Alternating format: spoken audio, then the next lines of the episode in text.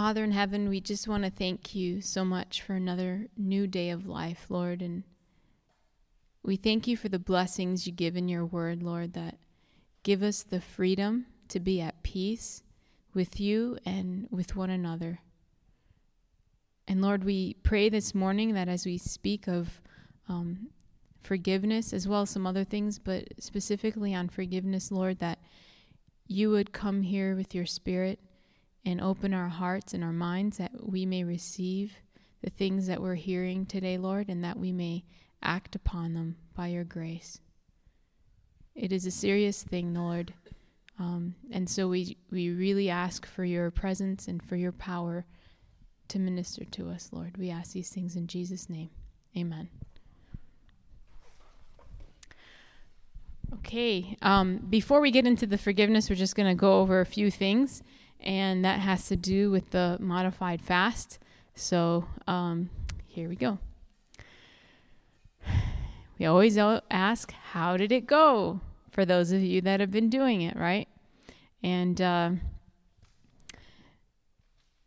it's really neat when we ask this because a lot of people, like I said, will start raising their hand and saying, You know, this is day four and I still feel good. And I'm surprised how I'm doing and how I'm feeling and some will say, "Oh, I um I don't feel the pains here and there." We had one guy who had crippling arthritis, and he was maybe in his 40s. I don't know. And um, so bad that his hands were crippled like this. And um, he he was coming to the overcoming seminar. This is after we had our prophecy meetings. We had the overcoming seminar, and while there, he um, he said, "You know what? I've been doing the water thing with a little bit of salt, and I've been following the diet all week, and my arthritis pain has gone away." And he said, "It's so neat." And then he said, "But I started feeling like I needed some protein." you know, because he just thought like the whole week it was like too much, and he was afraid he was losing protein. And so he said, I thought I'd have some chicken. And so I had some chicken, and my arthritis pain came back. and it's just kind of funny that he shared that, you know, when we're in the midst of something, they're all thinking, like, what on earth is he talking about? Some of us that are vegetarian knew exactly what he was talking about, but some of the others were like, what? Chicken brought your arthritis back? so, anyway, it was just really neat that, um, hearing the feedback from the people, you know, of how they're feeling and what, you know, things are happening. A lot of times we don't recognize the fact that what we do to our bodies, how they react, you know, cause and effect. But it's just neat hearing people's, you know, feedback. So, yeah, we always ask, how did it go? And then um, we ask any slip ups. And I know that just seems like a very strange thing, but some people will start to say, yeah, you know, I was doing really well, but then, you know, like the whole chicken thing. And and then I felt this, but you can learn from that. Cuz now he's realizing, okay, I guess I didn't need that protein, so called protein, as I thought I did, and it had an adverse effect. Or some people say, um, I was doing okay, but then such and such happened, and it just got me so angry, and I just did this. And then we'll ask them, Well, did you um, ask any questions? What can you learn from it? And did you remember to walk, get up, remove yourself from the situation? Did you remember to drink your water? Did you remember to deep breathe? Did you claim Bible promises? Did you talk to God at all during that time? And we go over this every time because it's it's making people realize I need to do these things. It sounds mechanical, but after a while it becomes natural to turn to God in the times of stress and worry and, you know. So it's just good to always look back, analyze and learn from it. All right, we'll move on. Uh, so then, this is day four. What we add is uh, beans, nuts, and seeds for the fourth day. So, beans, nuts, and seeds is what's added. So, if he had waited for his protein, he would have gotten it, right? um, it was coming up the beans, nuts, and seeds. So, let's learn some things. Remember, we always want to learn the good things about what we're eating because it, it gives us more reason. Musical fruit, rich source of healthy antioxidants. Black beans, highest. Science Daily, although researchers haven't come up with a foolproof way to avoid the indelicate side effects of beans, they have found yet another reason why you should eat more of them. In addition to their high fiber and protein content, a new study finds that beans, particularly black ones, are rich are a rich but overlooked source of antioxidants and may provide health benefits similar to some common fruits, including grapes, apples, and cranberries. Isn't that neat? Beans, did you know that? That's just a really neat thing. So now, even when you're eating your beans, you know that you're not just getting the protein and the fiber, but the antioxidants. The researchers tested the antioxidant activity of flavonoids, plant pigments, found in the skin of 12 common varieties of dry beans. Antioxidants destroy free radicals, which are highly active chemicals whose excess has been linked to heart disease, cancer, and aging. Black beans came out on top, having more antioxidant activity, gram for gram, than other beans, followed by red, brown, yellow, and white beans. In that order. In general, darker colored seed coats were associated with higher levels of flavonoids and therefore higher antioxidant activity, says lead investigator Clifford Beninger, PhD, a research associate at the University of. Anyone know how to say that? When we're in Canada, they Guelph, Guelph in Ontario, Canada. When we're in Canada doing our seminar, the Canadians will usually pop in and tell me how it's really said, but Chad remembers. Okay, Science Daily. When it comes to boosting antioxidant intake, research recent research indicates there's little benefit from taking diet supplements. A better way, according to a report in the September issue of Mayo Clinic Health Letter, is eating a diet rich in antioxidant containing foods. So the best way is the natural way, right? Our body assimilates it better. So um, you realize like the darker the beans, the more antioxidant. Same thing with our fruits and veggies. We get a lot of antioxidants in our berries, and usually berries are the darker ones, right? Um, so it's good. A good thing to remember is to have a rainbow of colors in your diet. Okay? A lot of times we stick to certain colors in our diets and you get stuck in that, but it's good to have a rainbow of colors in our diet so that way we're making sure that um, we're getting different nutrients that we need. Antioxidants such as vitamin C and E, carotene, lycopene, lutein, and many other substances may play a role in helping to prevent diseases such as cancer, cardiovascular disease, Alzheimer's disease, and macular degeneration. Antioxidants are thought to help because they can neutralize free radicals, which are toxic by byproducts of natural cell metabolism. And here are some um, of the foods that are high in or foods that have antioxidants in them. The berries we can see, um, blueberries, blackberries. You see, they're all the colorful berries, the bright reds, and the beans. Of course, we just talked about that. Fruits, apples uh, with the peels, avocados, cherries. The veggies are artichoke, spinach, red cabbage, red and white potatoes, nuts, walnuts, pistachios, pecans some herbs or ground cloves, cinnamon or ginger, dried oregano leaf, and turmeric powder. And grains that are oat based products that you can have high on antioxidants in. So these are just a few to name some. Okay, now we're going to switch gears and talk a little bit about exercise. You notice that when we're trying to overcome the cravings, we have been telling you to do what? Drink water. So that's a new habit.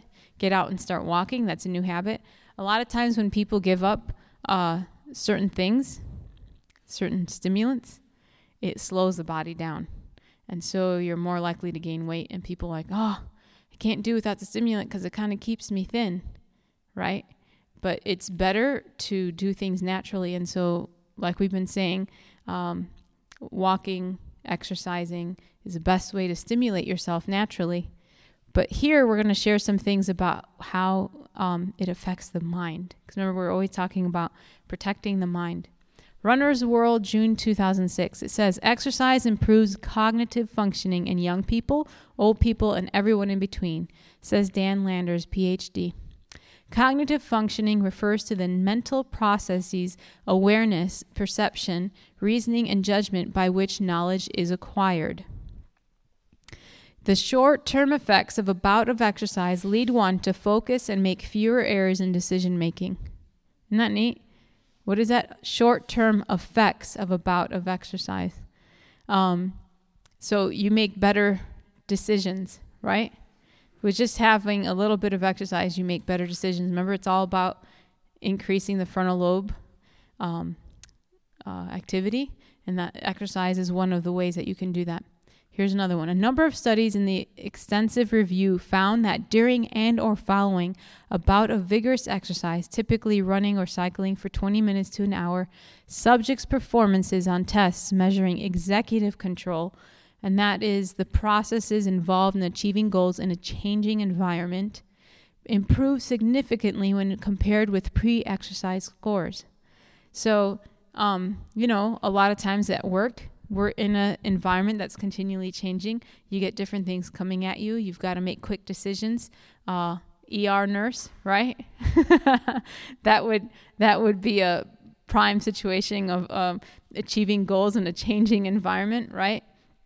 Um, it would be better to go out during your break to go get a little bit of exercise, get the blood moving, get the oxygen to the brain and to the other tissues, than to continue working and having the stress build up, right? And then you may make a bad decision because you're not getting the exercise you need. Um, here's some more on the brain. A decade ago, when neuroscientist Fred Gage of the Salk Institute made the discovery that the adult brain continues to regenerate, the brains in question belonged to mice. Some of the mice had been sedentary, others had been exercising, and the ones that logged the most miles on their wheels produced many more new neurons. So, the more exercise, the more new neurons. Uh, Richard Sloan revealed that after pounding the treadmill for four to- treadmill four times a week for an hour for 12 weeks, a group of previously inactive men and women ages 21 to 45 showed substantial increases in cerebral blood volume, a proxy for the growth of new neurons because where there are more cells, there are more blood vessels. And this is not mice, we're talking about humans who were sedentary. And then um, after they started, they, they had also increase in their blood volume in their brain. All right. So that's that um, about exercise. So it's encouraging because here everybody we all go out on walks right? In between sessions we're all going out walks so that's really encouraging. And you see how much more you're doing it because you're doing it with somebody else right? So take that home with you. Uh, find somebody that can hold you accountable to go out and do these things. Um, i have a husband who's into exercise and so that helps me um, because some of us aren't as into exercise as others, right? And so it's a blessing that I have him there. But whenever we're trying to make a change in our lives, discouragement comes in, right? Whenever we're trying to do something different, uh, the devil loves to come in and say, ah, it's not worth it. You're the same old person. Um, you know, whatever. Discouragement comes in all kinds of ways. It can come through a loved one, it can come who knows what. But look at what um, wise man Solomon says in Proverbs 17 22. It says, A merry heart does good like a medicine, but a broken spirit dries up the bones. So he's saying here that a merry heart, a good outlook, works as well as medicine, right? But a broken spirit dries the bones. What's in your bones? Marrow. What's marrow? It's it's pretty much your your baby you, right? it's like your blood cells, your baby blood cells. That's where they're making they're being made is in your bones. And so that's the beginning of of your tissues over and over and over. And so he says that when you have a a broken spirit, you're drying up your bones. You're drying up the marrow, the the little cells that are going to become everything else that you are.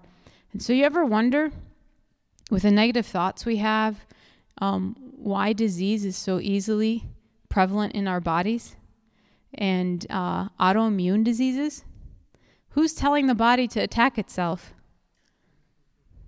Right? Why is it called autoimmune disease? Like your body's attacking itself, you know? These negative thoughts that we're seeing here, Solomon's saying, these negative thoughts eat you up to the core of you, to the beginning of everywhere else you're going, right? And so there's there's a lot to be said in that. And I don't have time for it now, but there's so many studies that show a positive attitude and how it actually heals you from diseases and uh, people who are going to die. And then they come in and just give them some pleasure in terms of um, making a merry heart. And the next thing you know they get healed. Um, having hope a young boy who is who is deathly ill. And i think some of you might have read it i think in the one of the sabbath school lessons and his teacher was so discouraged she didn't know what to do. She came in to, to visit him and then um, left him some homework and told him you know do this homework and whatever. And when he thought he's like there must be hope. If she's giving me homework there must be hope. And the teacher didn't have any hope. She just did it because she didn't know what else to do. But it gave him hope and then because of that he healed. So um, you have no idea what the what the mind can do in terms of helping us heal in, in connection with the Lord for sure. So, discouragement is not a part of healing. Discouragement is not a part of going forward and overcoming, right? Discouragement dries up our bones and actually destroys our bodies as well. Listen here what it says in Ministry of Healing, page 246.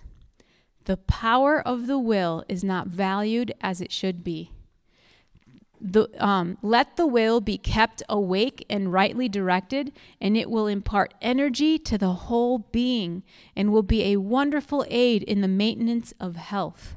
Isn't that powerful? Just the will, exercising the will, will be a wonderful aid in the maintenance of health. It is a power also in dealing with disease. Exercised in the right direction, that's the will, it would control the imagination and be a potent means of resisting and overcoming disease of both mind and body. Isn't that powerful? Just from exercising the will.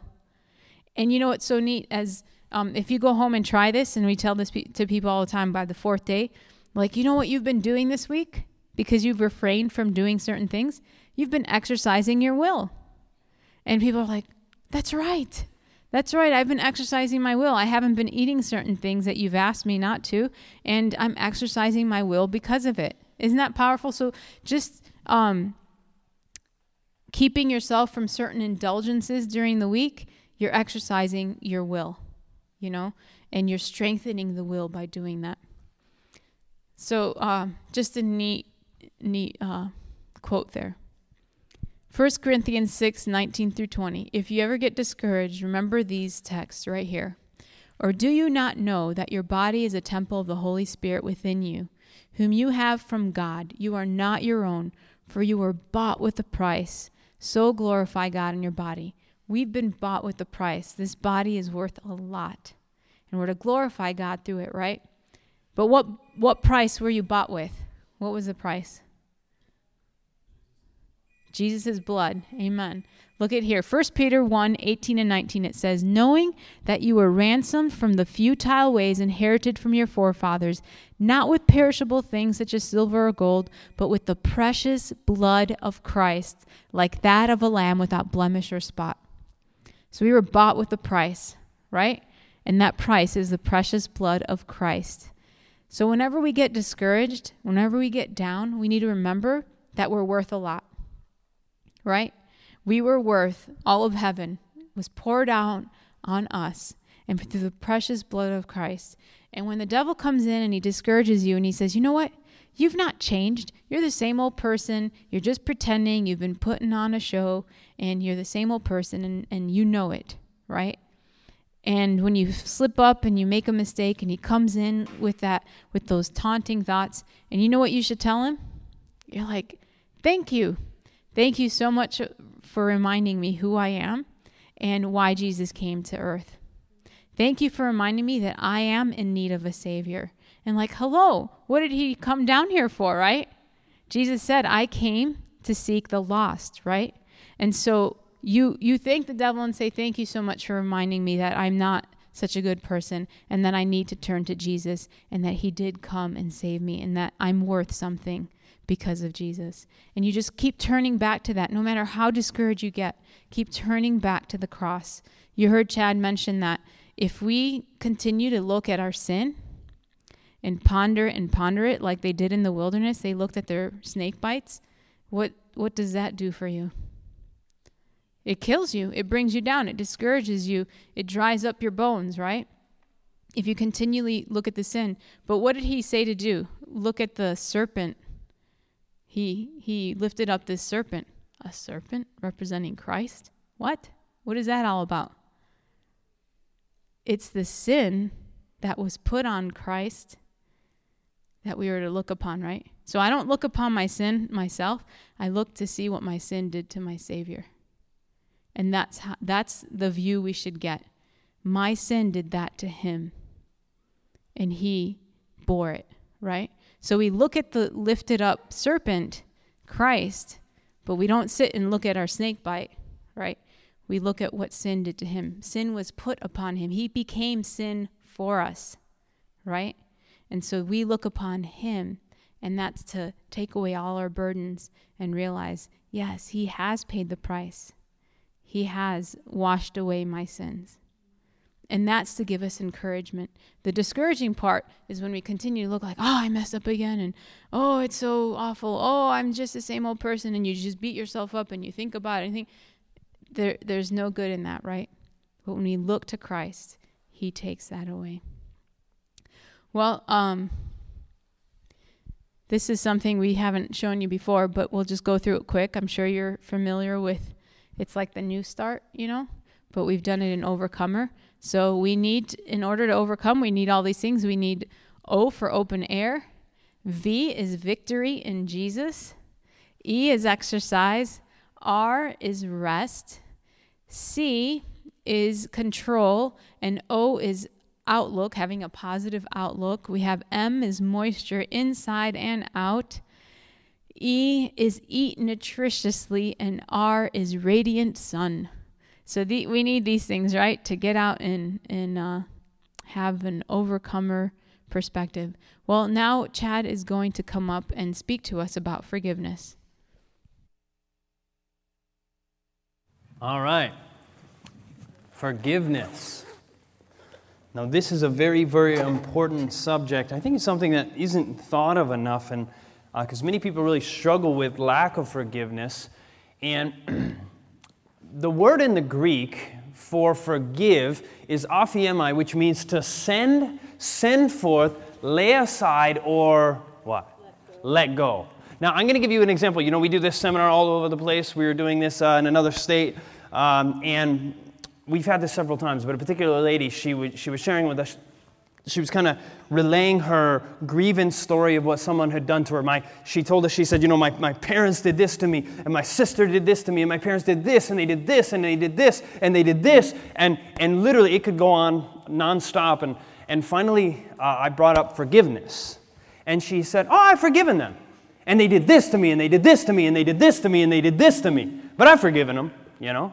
Now, according to the definition of forgiveness, has this person forgiven, yes or no?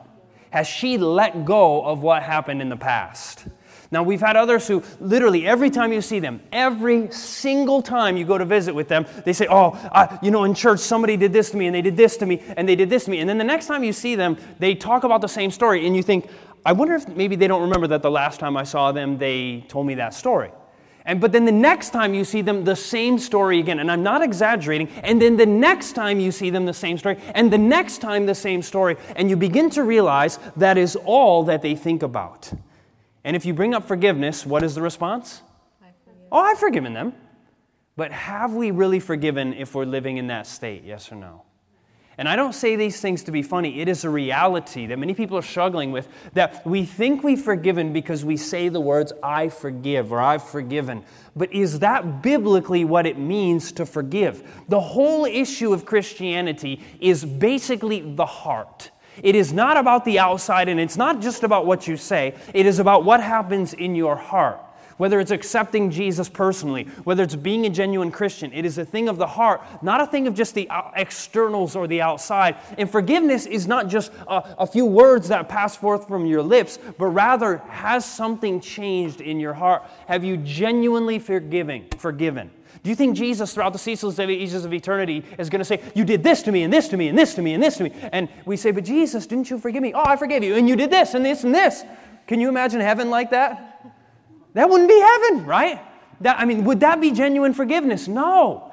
God, God tells us He's going to cast our, our sins in the depths of the sea, right? They're going to go down, they will be gone. God wants to give us the victory. But the very first time in the Bible that we see forgiveness mentioned, does anybody have any clue what it is?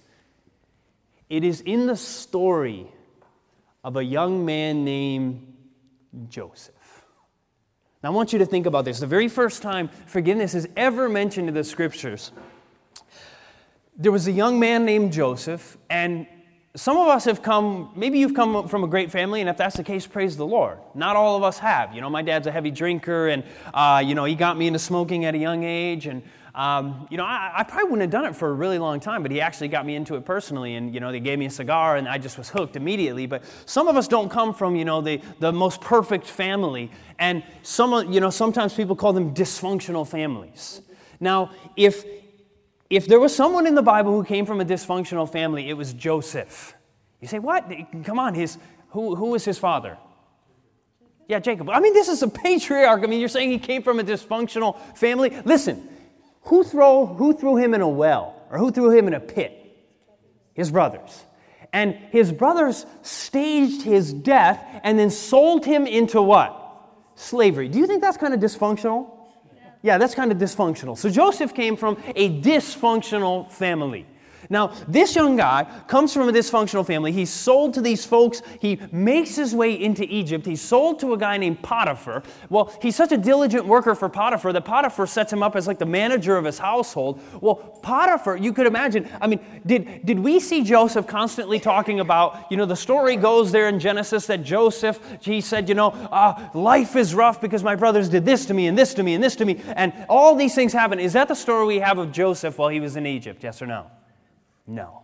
Then we see Joseph as a faithful young man. He was being faithful to his God, being faithful to his slave master. Uh, his wife saw that this good looking young Hebrew boy, who was, he was probably around much more than Potiphar, right? So you have this wonderful young man in the house, and he's probably good looking. And so you got, you know, wonderful Potiphar's wife. She's there, and she, she sees this young man, and she wants to lie with him. And as a result, Joseph says what? He says, How can I sin against my God like this? And so Joseph takes off. She grabs his coat. The lady screams, Rape. And who are you going to believe? The slave or the slave master's wife, right? I mean, there's no way around it. You're going you're gonna believe the slave master's wife. Joseph is cast into prison. And in prison, what does he do? Does he, I mean, the Bible specifically says in Psalms 105 or 6, I don't remember which, in Psalms 105 or 6, you read the story of that physically, the chains that were holding him were physically hurting his legs, they were hurting his body. So Joseph is in physical pain. He's, ca- he's been, you know, wrongfully sold into slavery. He's wrongfully cast into prison now. He's gone from, you know, worse to worse. And do we see Joseph continually complaining while he's in prison? Yes or no? No. Now, but if anybody have a right to complain about what people had done to them, it was Joseph, right? If someone had a right to complain, it was Joseph. And instead of complaining, Joseph in this situation is doing what? He's thinking about other people. And he's helping other people, in essence, get out of prison, or, well, I think one of them you know, got to go and die or whatever. But the point is, he was helping people out to some degree. And as he's doing these things, uh, by, you know, by a miraculous circumstance, he is brought forth from the prison. He goes from the pit to the prison, and he ends up going to the palace. And in this situation, as he's in the palace, uh, you know the story. His brothers come to him from his father, and this whole ordeal works out where they don't know who he is, and there's kind of, you know, there's a whole, whole bunch of things happen and take place. But the essence is this finally, he comes to the point, and the very first time the word forgiveness is mentioned is that Joseph forgave his brothers. Do you think they deserved his forgiveness, yes or no? But Joseph forgave. We don't deserve God's forgiveness, do we? Is there any good thing? Like, do I say, God, I did this many good things? Look at this. I go to church on Saturday. I did this. I eat this. I eat this. I do this. Listen, I even go door to door. I do all these good things, so you ought to forgive me. Do we do that with God? Well, if you do, you're in trouble, right? If you think you deserve God's grace, you are sadly mistaken. No matter how many good things you've done or how good a family you've had or whatever it is, you don't deserve, there's nothing we can do to merit God's forgiveness. It is solely by His grace, something we do not deserve. But the first time forgiveness is mentioned in the scriptures is in the midst of a family, a dysfunctional family. Now, we're going to look at forgiveness for a moment. This is powerful. This is from Thoughts from the Mount of Blessing. The one thing essential for us in order that we may receive and impart the forgiving love of God is to know and believe the love that He, God, has to us. Before we can receive the forgiveness of God, and before we can give forgiveness to other people, first of all, we must recognize the loving forgiveness that God is willing to bestow upon us. We must recognize that this is a God that though though Saul was a man whose job was to persecute and execute Christians, that even though that was the case, God wanted to forgive this young man and change his life.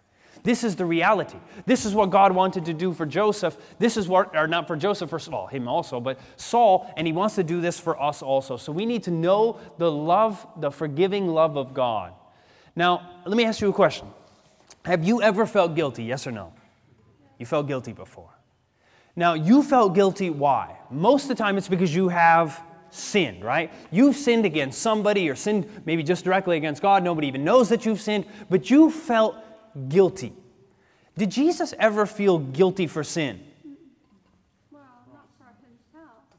But did he ever feel guilty for sin? He felt the guilt of sin more intensely than any individual human ever in the history of this earth. Not because Jesus ever himself sinned, but Jesus bore our sins and carried our sorrows. You know, the interesting thing about human beings, I can, if you hurt, I can empathize with you to a certain extent, right? I can feel for you, but I can never literally feel your pain and your guilt and your sorrow. I can never actually feel that. I can feel for you, but I cannot actually experience what you are experiencing. There's only one person in the history of this earth that has experienced the pain, the suffering, and the sorrow of others all simultaneously at one time, and that is Jesus. He took all of our guilt upon him in the Garden of Gethsemane, and as he went to the cross, the guilt of humanity was piled up upon Jesus, and it literally crushed his spirit, and it literally broke his heart. And Psalm says that. Psalm speaks about the fact that his mine heart was broken. And in, in our second documentary, we have archaeologists, and then we have, well, actually, specifically, we have, a, we have a cardiologist who has worked with people who have something called Takotsubo syndrome. And it is, a, it is a syndrome where the heart literally is breaking from emotional stress. It has nothing to do with being clogged by, you know, uh, having heart disease and these kinds of things. It is totally a clean arteries, but someone is having a heart attack because of the emotional trauma is so intense. The interesting thing is, we had a prophet over 100 years ago who talked about that. Sure, the Bible talked about it in Psalms. It said, Mine heart was broken. And then we have a prophet who talks about that it was actually the heart that was, was crushed, it was broken. And now we have scientists who just discovered within the very last few years that this scientifically can happen from emotional trauma, that your heart can be crushed and you can die. So we have felt guilt. Our Savior felt guilt on the cross. And sometimes, though, sometimes we, we, are, we struggle because we feel guilty. Jesus felt guilty, and we feel like maybe He can't forgive us. Like maybe I have to coax Him into forgiving me for this one. But the reality is, that sin that you've committed that you feel like you can't bring to Jesus, He already talk, took that one to the cross 2,000 years ago. You recognize that, right? You're not convincing. It's not like he's like, you know, should I bring that one to the cross? I don't know. I don't know about that one. Listen, he already took it there. It was already there on Christ on the cross 2,000 years ago, and we come to him in repentance, and we know and we trust that he is willing and he loves you, and he wants to forgive your sin. He wants to take your guilt away. Psalm 50, verse 21. See, we think God is like us. You thought that I was one like yourself, God says, but now I will rebuke you and lay the charge before you. God says, because you're not very forgiving sometimes, you think that I'm like that. You think I'm like you, where you say, oh, I'll forgive you later, once you, you know, do this or that or whatever. But God says, I'm not like you. God is willing the moment you recognize and are willing to confess and repent of your sin, He is willing and ready to forgive. Now, this is the thing. Sometimes we don't want to forgive because we feel like it would be weakness on our part. We feel like if I forgive, if I forgive, what happens is that. You know, I, am saying well, it's okay or it's very weak. I, it's, it's, strong for me to be angry at you. Oh, I'm, you know, they did this to me those years ago, and it, it makes me stronger to be angry with you. But notice this this is an awesome quote. It says, The strongest man is he.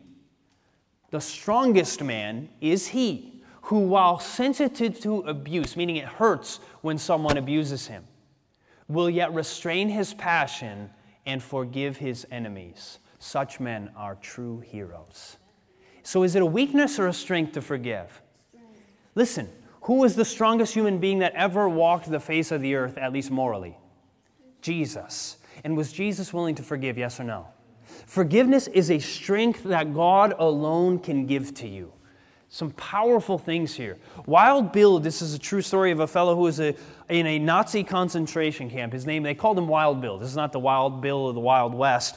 But this Wild Bill who was cast, this is what happened. He was, he was dragged out of his house by the Nazi Gestapo, and they literally lined up his family, and one by one they executed his family right in front of him. And as they came to him to execute him, he began to speak to them in German and they heard that he spoke such good German that they, that they said, Well, why don't we just cast him into the concentration camp? He can do some work for us. So, as he went into the concentration camp, he worked diligently. He worked very hard while he was in there. And over many months, and actually probably over the course of years, the other prisoners looked at him and they thought, What's the deal with Bill?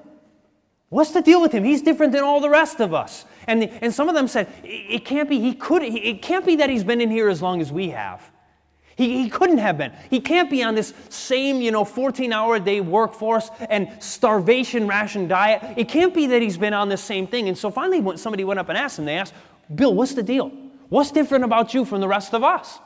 And the response came back, he said, You know, he told them the story of his family being executed right in front of him, and he said, he said, when I had when I saw that happen, I had a choice to make right there. And I knew I had a choice whether or not I would forgive them. And he said, You know, for me, the choice was actually very simple. Because I, before entering into here, I was a lawyer. And as a lawyer, I have seen what lack of forgiveness does to individuals and how it ruins their life. And so as a result, I decided, I decided when I saw this that I would forgive. And something about that forgiveness, as we already read, a merry heart does good like a medicine. But a broken spirit dries the bones. And as everybody else is sitting in resentment and anger and hatred of their captors, which is natural, it is destroying them from the inside. They're not only being destroyed from the outside, they're being destroyed from the inside. God wants us to be able to forgive. Mark chapter 11, verse 25 and 26 says, And when you stand praying, forgive. If you have aught or if you have anything against another, that your Father also which is in heaven may forgive you trespass, your trespasses. So when you're praying, you have to forgive. But if you do not forgive, neither will your Father which is in heaven forgive you your trespasses. So God says, listen, if you don't forgive, what? He will not forgive you.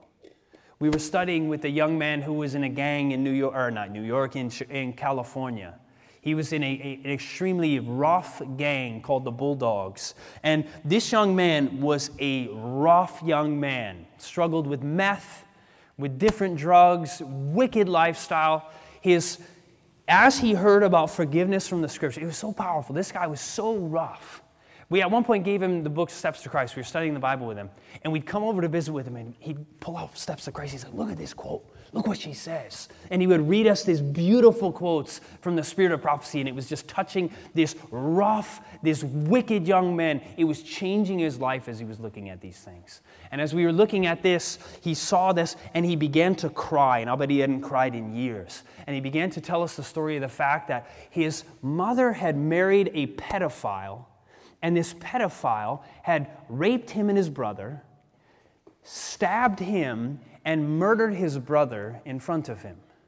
He pulled up his shirt and you could see the wound from the knife in the stomach or in the back. I don't even remember where it was, but he showed us where it was. But the point is, is Daniel was his name, and Daniel was, was a man he was, he said, Am I even supposed to forgive him? What is the answer? Do we say, well, no, that guy's just too bad? Not him. No. The answer is yes.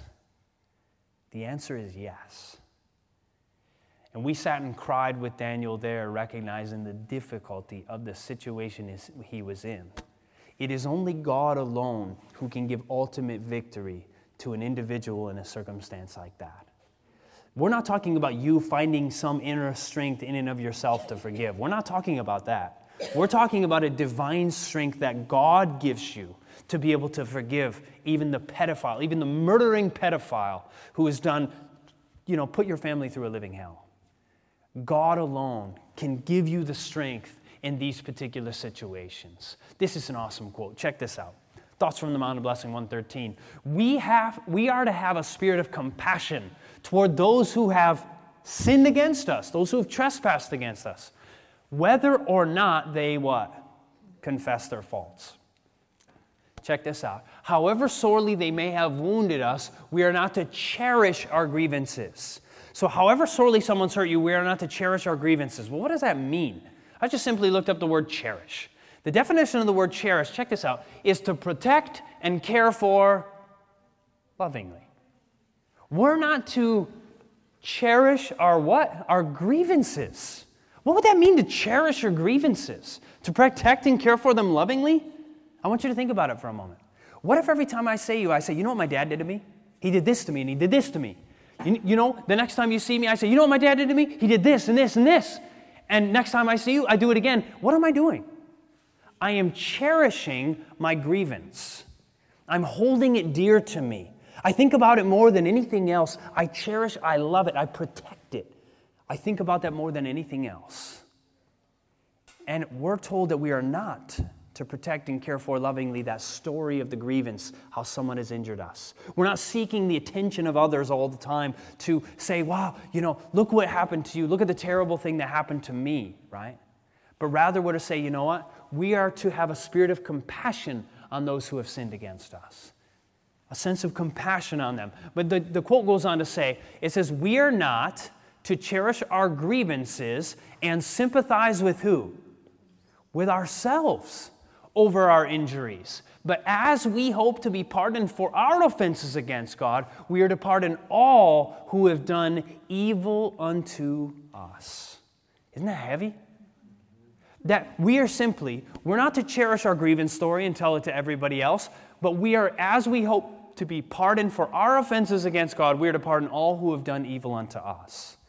So far, we haven't talked about how to forgive. We've just talked about what forgiveness is what forgiveness and that God commands it. And sometimes we look at the fact that He commands us to forgive and we look at it as a, a kind of a mean God, like, you got to forgive, right? Listen, what we don't recognize is that when God's telling us to forgive, He really, Jesus says, if you know that, when you know the truth, the truth will what? Set you free. Now, is this truth that you have to forgive? Yes or no? So that's truth. And if it's truth, that means the truth is going to what? Set you free. Now, listen, is it freedom to walk around constantly thinking about what someone did to you months or years ago? Yes or no? Is that freedom? Absolutely not. It is actually bondage. Who is the one who is imprisoned? It is the one who is hanging on to that every day. And Jesus came to set us free. He came to set us free. And when we find the divine strength from God to forgive all those who have done evil to us, He is giving us freedom. He is setting us free from the bondage, the chains that have been holding us back for maybe months, years maybe decades in some situations. We should not dishonor God by the mournful relation of trials that appear grievous. All trials that are received, received as educators will produce what? Will produce joy. All trials produce joy if they are received as educators, we read. Trials produce joy? What? That sounds totally contradictory.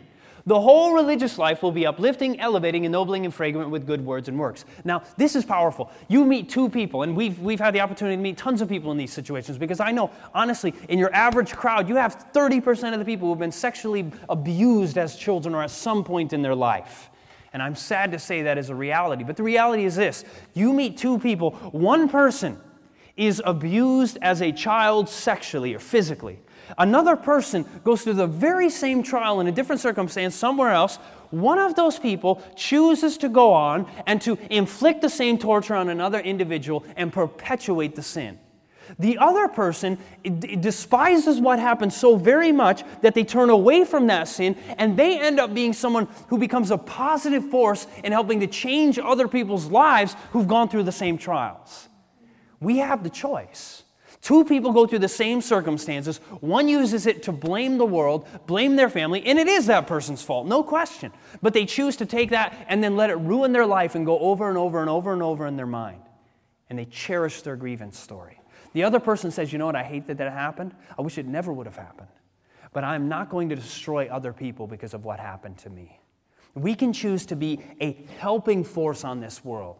We can be, choose to be a helping force in other people's lives because of the evil, because of the pain, because of the trials we've gone through. Our trials can produce joy if we receive them as educators, that we can use this to help someone else who's gone through these trials. Now, what we're going to do is we're going to talk about, before we talk about how to forgive, we're going to talk about what forgiveness is not. What, what forgiveness isn't. Well, first of all, forgiveness is not based on finding some redeeming quality that makes a person worth forgiving. What does that mean? For instance, I mean, just, just a terrible, terrible experience that could happen. Young lady, she gets, uh, you know, she's going for a run, she gets grabbed and she's raped, and, and the guy, after raping her, just runs off and she never sees him again.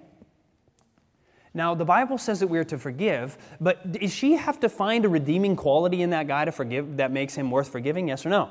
Does she know any redeemable qualities about that guy? All she knows is the evil that he did to her. That is it. She's never seen a good thing come from that man. She knows nothing good. So forgiveness is not based on finding some redeeming quality that makes a person worth forgiving. Okay? Number two, forgiveness does not require that a person minimize the validity of his pain, the amount of pain he suffered, or the importance of a painful experience. Does this make sense? Sometimes we think that it's, you know, uh, like kind of this, this next one says almost the same thing. To forgive does not mean that a person is saying, this does not matter. Or, oh, that wasn't a huge wrong committed against me. Sometimes we think when we say, I forgive, what we're saying is, have you ever heard someone say, and I've done the same thing, we do this. Someone says to us, I'm sorry for what I've said or done to you. And we say, that's okay. Now, what does that mean, that's okay? Like, oh, that's actually okay what you've done to me. That's just fine. I mean, is that what we're saying when we say you're forgiven? No, God doesn't say that's okay when you sin against Him. He doesn't say, oh, no big deal, you know, uh, you just crucified my son. That's okay. No. Listen, forgiveness is different than saying that's okay. Forgiveness is not saying that's okay. Forgiveness is saying, I'm letting it go. You know what? Let's put it away. Let's let go of that. It was a huge wrong committed against me. It's not saying, oh, that doesn't matter. Someone who's abused, we don't say, you know what, oh, I was abused, no big deal. Hey, whatever, you know, things happen. No. We recognize it was a terrible thing that was happened. It was wicked. The person even deserves to be punished at times, right? Someone may have to go and be brought before the law for what they have done. The, even the Bible talks about that. Romans 13 talks about the fact that the government has been set up to punish evildoers. Is that true? So, forgiving does not also mean that someone doesn't have to suffer consequences. Forgiveness does not mean letting a person off the hook that no justice is required, right? Somebody uh, murders a family member, does that, and, and we forgive them, but does that mean the government won't put them in jail? No, they may still have to go to jail to suffer the consequence of the sin they have committed. But the reality is, is it doesn't mean they have to be let off the hook, but we can, by God's grace, not hold on to the anger hold on to the negative, repetitive memory all the time. We can let it go, not, not by our own strength. We're going to talk about next how, how to forgive.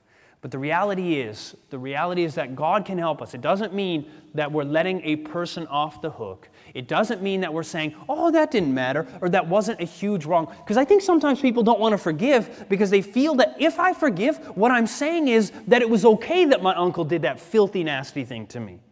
That I'm saying that was really just fine of him to do, like it was my fault. And the reality is, it's not mine or yours or anybody else. It's just the reality that maybe the uncle was just an evil man, right? Maybe he was just dirty or whatever. And he is an evil man, maybe this day, but the reality is God can give us whether or not he confesses his sin. You know, forgiveness also, forgiveness does not take two people. Forgiveness does not take two people. Meaning, maybe the uncle doesn't even acknowledge he's done anything wrong. Maybe sometimes people even go to the uncle and say, You know, I forgive you for what you did to me. And the uncle says, What?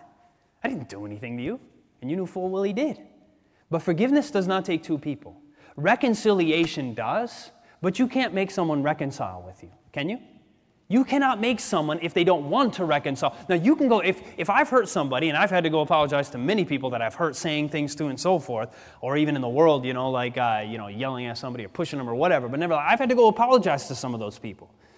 But the reality is, if they don't want to forgive, I can't make them reconcile. Reconciliation takes two people. That's when two people make right the wrongs of the past, or at least one side does, the other side accepts it. And you have reconciliation. Forgiveness only takes one party, it only takes one person, whether or not the other person is willing to accept their fault in the matter. Now, what we're going to talk about, we're going to look at four simple things, steps that can help us to forgive. The first one is to admit. And this is one of the things that many people struggle with. Admit that you have been hurt. Many times, what we try to do when someone's done a terrible thing to us, we try to get ourselves to think that we haven't been hurt. We try to say, oh, it's not a big No, it's not, it's not a big deal. Some people want to just shoo it off like, like it's, no, no, no, it wasn't a big deal. We almost want to not think about it, right? We don't want to think about it. We want to act like it didn't hurt, like nothing really did happen. Like, oh, no, no, no, it was no big deal. Was it not a big deal? Was it really not a big deal? Many things, when someone has truly hurt us, the reality is, is that we admit it. We're admitting it in our own hearts. Father, I hate the fact that this happened. I really hate it. I really wish this never would have happened. I really wish this wasn't a part of my memory bank. And the good news is someday it won't be a part of your memory bank, right? Someday it will be gone. But right now it's not gone yet. And I want to tell you this also. Forgiveness is also, you know, one of the lies about forgiveness is that it's forgive and forget, right? Like, okay, I'll give you, give you well, I'll, I'll tell you about that in a minute. Remind me about my personal experience.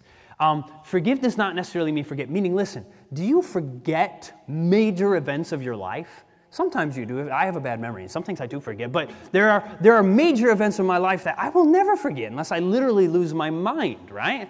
And so, that being the case, can you really forgive and forget? No. But you can choose to forgive and not to play it over in your head over and over and over and over and over and over. That's the difference. You understand what I'm saying? What's that? Yeah, God can, what, what He can do is, the way Fadia says it is, and we'll talk more about this. She's going to share a testimony. I'll share a quick one too of, of forgiveness. But is, is that God can give you not, not amnesia, but emotional amnesia. Meaning that you even remember that it happened. But he can make it so that that burden, that terrible feeling that you normally feel when the thought comes back, doesn't continually harass you. That he can give you peace even with the memory of the evil that someone has done to you. And I'll share with you my personal experience about that in a moment. Admit that you have been hurt. Please, I mean, for your, for your own self and your experience with the Lord and your experience with others, admit it that it's been a terrible experience. Bring it to God. Talk to Him. He's not afraid to hear it, He knows what happened. So admit that you've been hurt. Don't deny that you have experienced mental, mental, physical, or emotional pain as a result of the incident. So don't, don't deny that. Next point accept God's personal forgiveness in your own life. So, and forgive our debts as we forgive our debtors. So we're asking God, and so we accept God's personal forgiveness, that He is willing to forgive us. Now, I won't read that because I think we come right back to that one. Now, if you have any fault in the matter or in the event, confess your part in the matter. Listen, I want to be very clear with you. And I, I, wish I wouldn't even have to talk about molestation and so forth, but it's such a reality that it needs to be spoken about. Many times we don't want to talk about it, but it's a reality. The reality is this if you were molested as a child, which many people have, and if you have been, you are not alone. I mean, literally, nearly a third of people have. The reality is this you didn't have a part to play in the matter. No matter what, most molesters will try to get children to think that it's their fault. Most molesters try to get children to think that. They say, You liked it, and the kid had these strange feelings they liked or whatever. And so the poor ch- child doesn't know what to think, and they think, I brought this upon myself. But I want to assure you that no child is ever guilty for a, an adult taking advantage of them, ever. And I promise you that. That is the case, regardless of what the person may make you try to think. Now, release is number three. So the first one was what?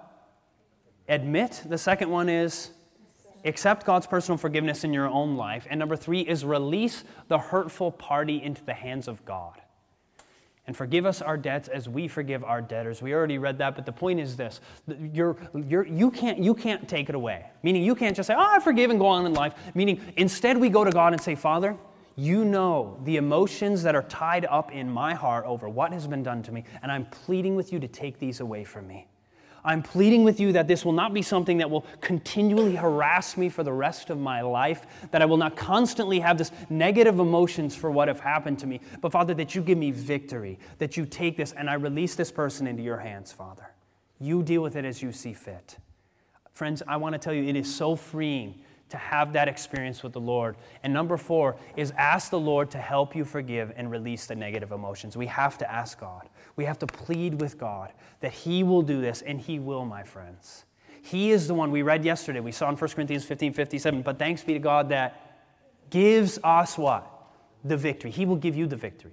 I'm not saying it's going to be immediate. I'm not saying it just disappears and oh, the, you know, it'll be a fantastic memory. But I, I will tell you, God can take away, and He has in my personal experience. And also, I want to encourage you to forgive yourself. 1 John chapter 1, verse 9 says what? If we confess our sins, He is faithful and just to forgive us our sins and to cleanse us from all, all unrighteousness. We have to believe that God is willing to forgive me, that He's willing to forgive you, and He is my friend. Now, I'll give you a personal quick, quick experience myself. This is what happened. Uh, I, the difference between me and many other people, if you're abused as a child, that's different. This was my fault, literally. Uh, I was, for no reason, I was just being a jerk. This was before I was converted. But for no reason, I was yelling at some guys, and, and I started a scuffle, and I threw the first punch. And these, these two guys beat the living tar out of me. They beat me to the ground, and I have this thing. Uh, I was wearing contacts at the time, but I have this thing when I get hit hard enough in the head, I hear glass shatter, and I'm like half conscious for a little bit. So at, every time they'd hit me, I'd hear, and then I would think, where are my glasses? But my contacts were in. And then so I'd look for my glasses, and then, and then I'd hear, where are my glasses? And this just went over and over and over and over. And I'm, so I'm going through this whole ordeal of looking for my glasses while these guys are beating the living tar out of me. And so, you know, finally I got a hold of one of the guy's legs. And I mean, it was a real pathetic situation. I don't need to hold, but it was, it was really, I mean, I would be really embarrassed to see the, like a replay of this thing. It was terrible. But nevertheless, these guys beat the tar out of me. So, and I deserved it because I threw the first punch. Honestly, had I not thrown the first punch, the whole thing probably would have never happened. But it's difference between me and a child. I didn't have that experience. It's not your fault as a child. This was my this was my fault. But nevertheless, I used to lie in bed thinking about it, and I used to have all these negative emotions, you know, like, ah, oh, what if I would have done this or this or whatever, and, and all these thoughts, and I would go over and over and over and over, and all these negative emotions would be there. But the reality is now, when I sh- the, almost the only time I ever talk about it is in the context of forgiveness. And now when I talk about that story, it feels about the same as if I if I'm talking about the weather. Oh, it's you know sunny out today. You know, I feel about the same. Meaning, it doesn't, it's the emotional amnesia, not the fact that I don't remember it happened. Am I ever going to forget on this earth that that happened? No. I mean, that's so vivid in my mind, it was like it was yesterday. But it doesn't hurt anymore. It's peace. And this is what God can do. But I don't choose to go over it all the time in my head. I don't. I just don't do that. But the reality is, I don't have all the negative emotions. And forgiveness is letting go, right? It, I know it's there, but I've let it go. I'm not clinging to that. And God can give you the very same experience no matter what has happened. And sometimes, listen, Joseph was abused by people in the church. Because who was the church in Joseph's day? His family. They were the only church there really was out there. So even if it was someone in the church, God can still give you forgiveness. God can work a miracle that He can give forgiveness. Did Jesus take your sins to the cross? He absolutely did. We're almost done with this, and then Fadi's going to share a quick testimony, and we're going to close. Jesus did take our sins to the cross, but this is what we are to say. You said, Chad, I thought you said that it wasn't forgive and forget. It is not. But, but Paul said, Brethren, I count not myself to have apprehended, but this one thing I do, forgetting those things which are behind. I thought you said, Chad, we're not going to forget. Forgetting those things which are behind and reaching forth unto those things which are before, I press toward the mark of the prize of the high calling of God in Christ Jesus. Now, did Paul forget the fact that he had been beaten with rods and, and they threw stones at him? Did Paul forget that? You know how I know he didn't forget it? He wrote about it, right? But then he says, I forget those things that happened in the past, right? Did he forget? No, but he forgot. What? How does this work? Listen, what he's saying is this we're not clinging to the past. And Ellen White said that all trials that are received as educators will produce what? Joy. Meaning he wasn't looking back like, and then they beat me with rods. And then they threw stones at me, right? I mean, he wasn't, he wasn't complaining about the past. He was like the other disciples, that he could grow from the trials that he had been through. And friends, the trials you have gone through, God can actually make you stronger because you've been through that trial. Friends, God wants to take the worst things that have happened to you and make them to be the best things that have potentially. Not that they were the best in and of themselves, but He can change your life so much through them that you can be a blessing to others. And you don't have to take that burden on your back for the rest of your life. God wants to give you victory. Fadia is going to share with us in closing a personal testimony of how her life was affected by forgiveness.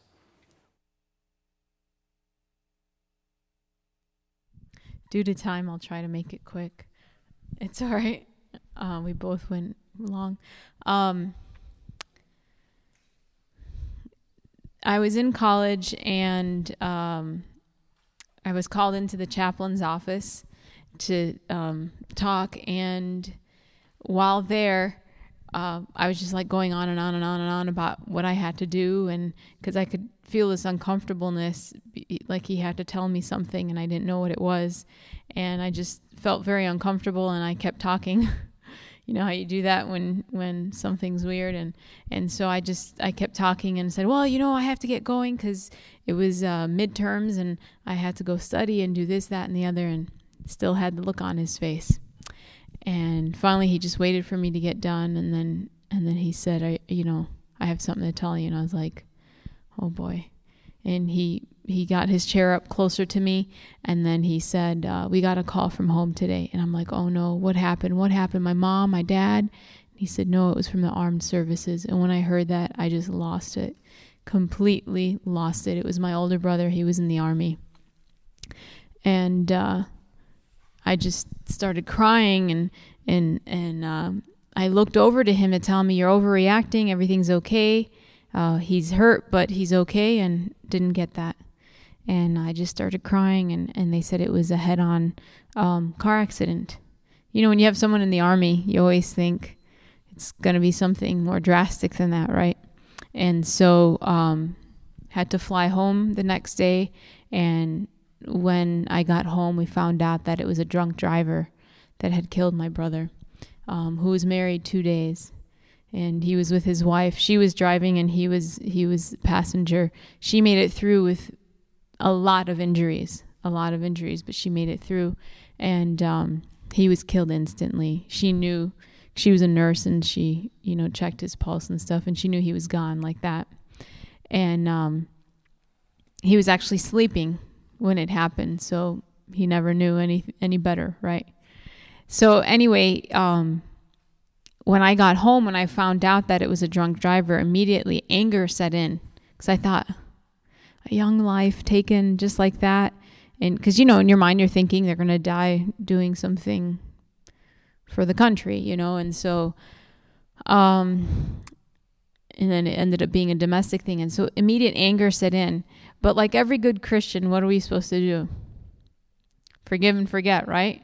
And so I thought, oh, you know, I'm supposed to forgive this guy because you see these shows on Oprah and she always has these stories about I don't watch Oprah now, but in the past I did anyway. and you see these things where you have these awesome stories of somebody coming and you know forgiving somebody that done something. And so you have these things running through your head and you're like i have to be like that. You know i have to forgive and didn't put much thought to it. I just thought that's just what you do. A few years later um, i was i was in um, clinicals and we had to go through uh, psychiatric clinicals. And when i was in that aspect um, we had to be in a it was a psychiatric ward that was for the state.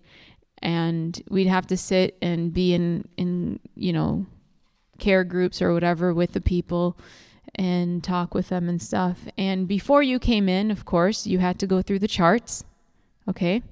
You had to go through the charts and you knew why people were where they were at and all this kind of stuff so the night before we came in there was a new admission and he was admitted because he was in a car accident and his car accident was due to his drunk driving.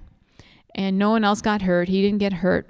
But to avoid um, getting uh, what do you call it? Any jail time his lawyer immediately put him in the psych ward to to buy some time. So we who read the charts understand these things right and knew knew what was going on. And so um, I go into this this setting, into the counseling setting, knowing these things, and this guy comes in, in and out, in and out, disturbing the group, and um, he he uh, he just kept huffing and puffing as he's doing it and slamming the door and in and out, disturbing the rest of us as we were sitting having the group. And so this is the guy that I had just read the charts about, and I know. And so finally, the head counselor she addresses him and said, "Hey, you know, you want to tell us what's going on? You you know and and uh, he said yeah i don't deserve to be in here. I haven't done anything wrong. And he he lists off all these things and and and he's innocent. And so all the others i've worked with they were always remorseful and it was easy to work with them and stuff so it was no big deal but this one was different for me and all of a sudden as he's speaking all i could see in front of me was the man that killed my brother that's all I could see.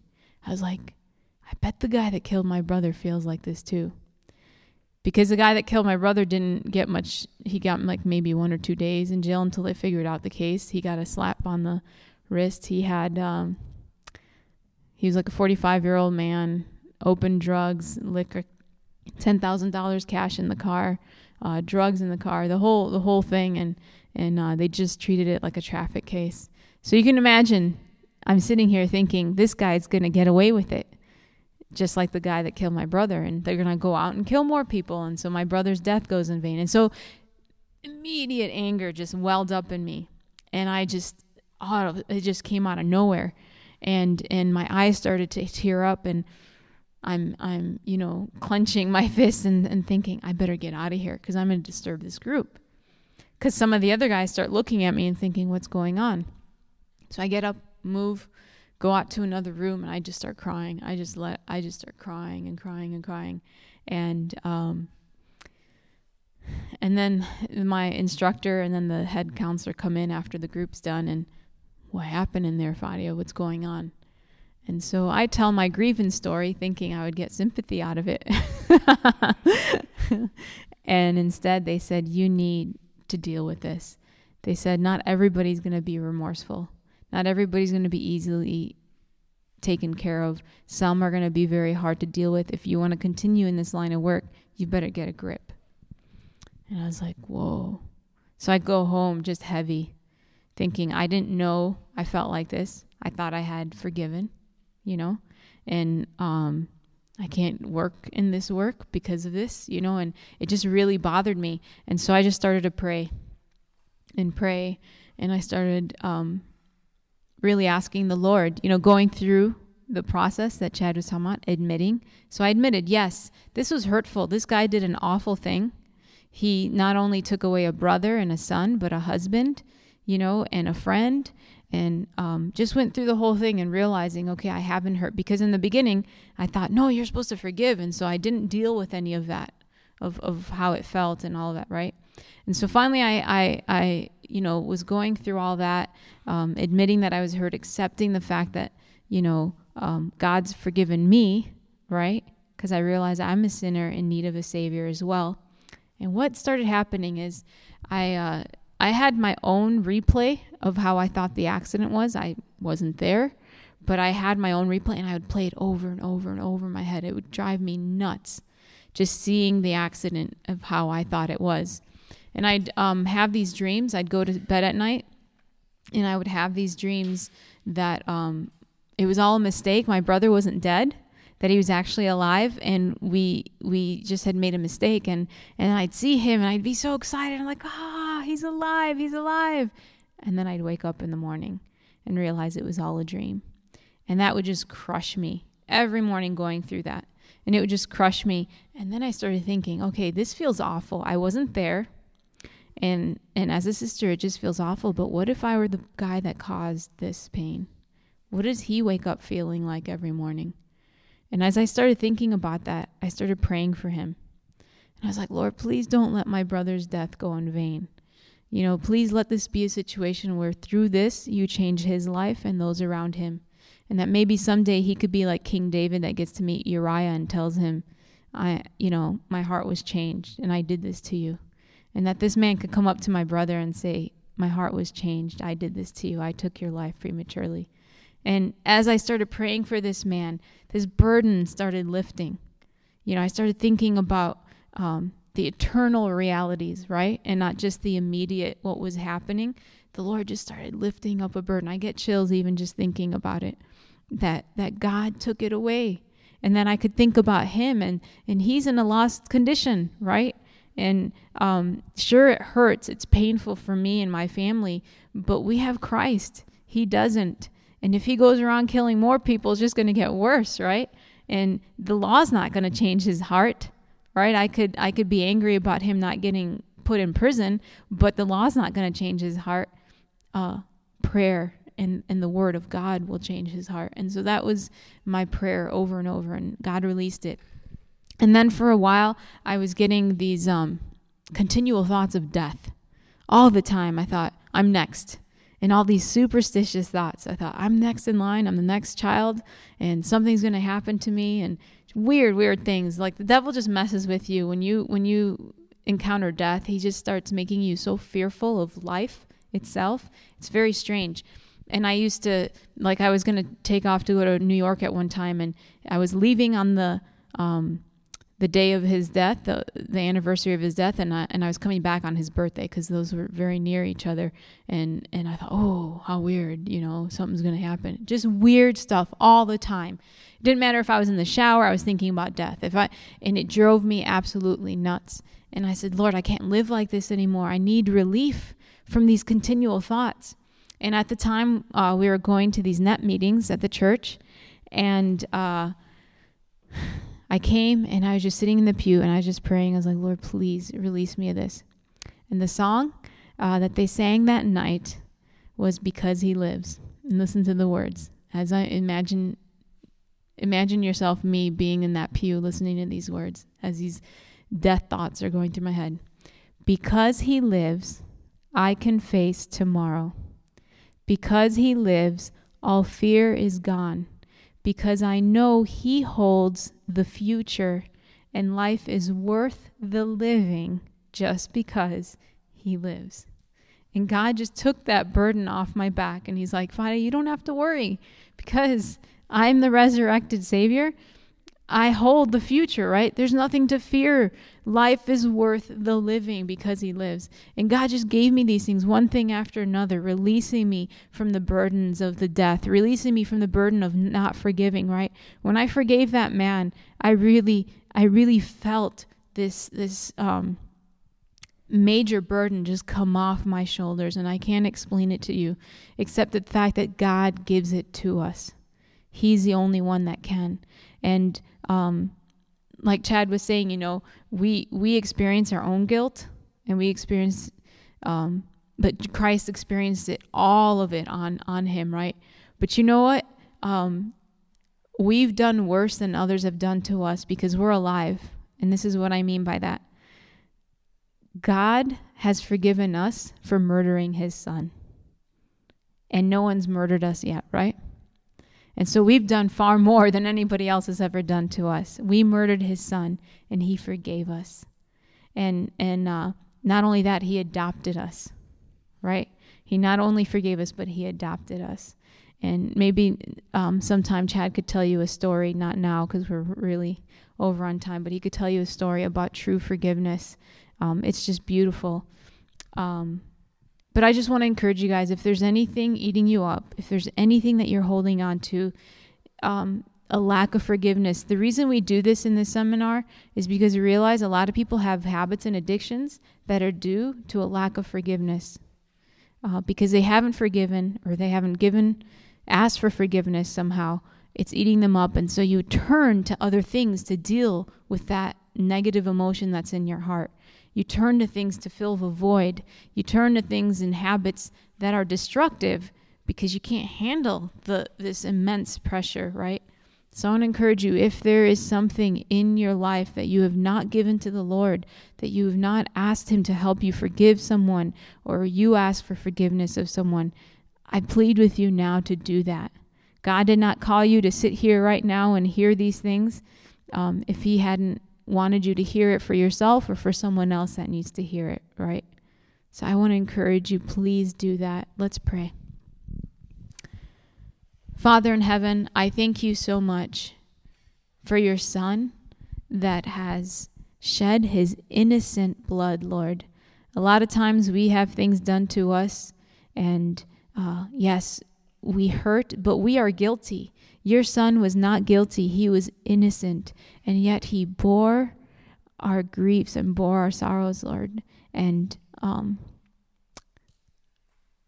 he was bruised for us. And I pray, Father, that you would be with us now, that you would help us, give us the strength to forgive and to allow you to heal us of the brokenness, Lord. We ask these things in Jesus' name. Amen.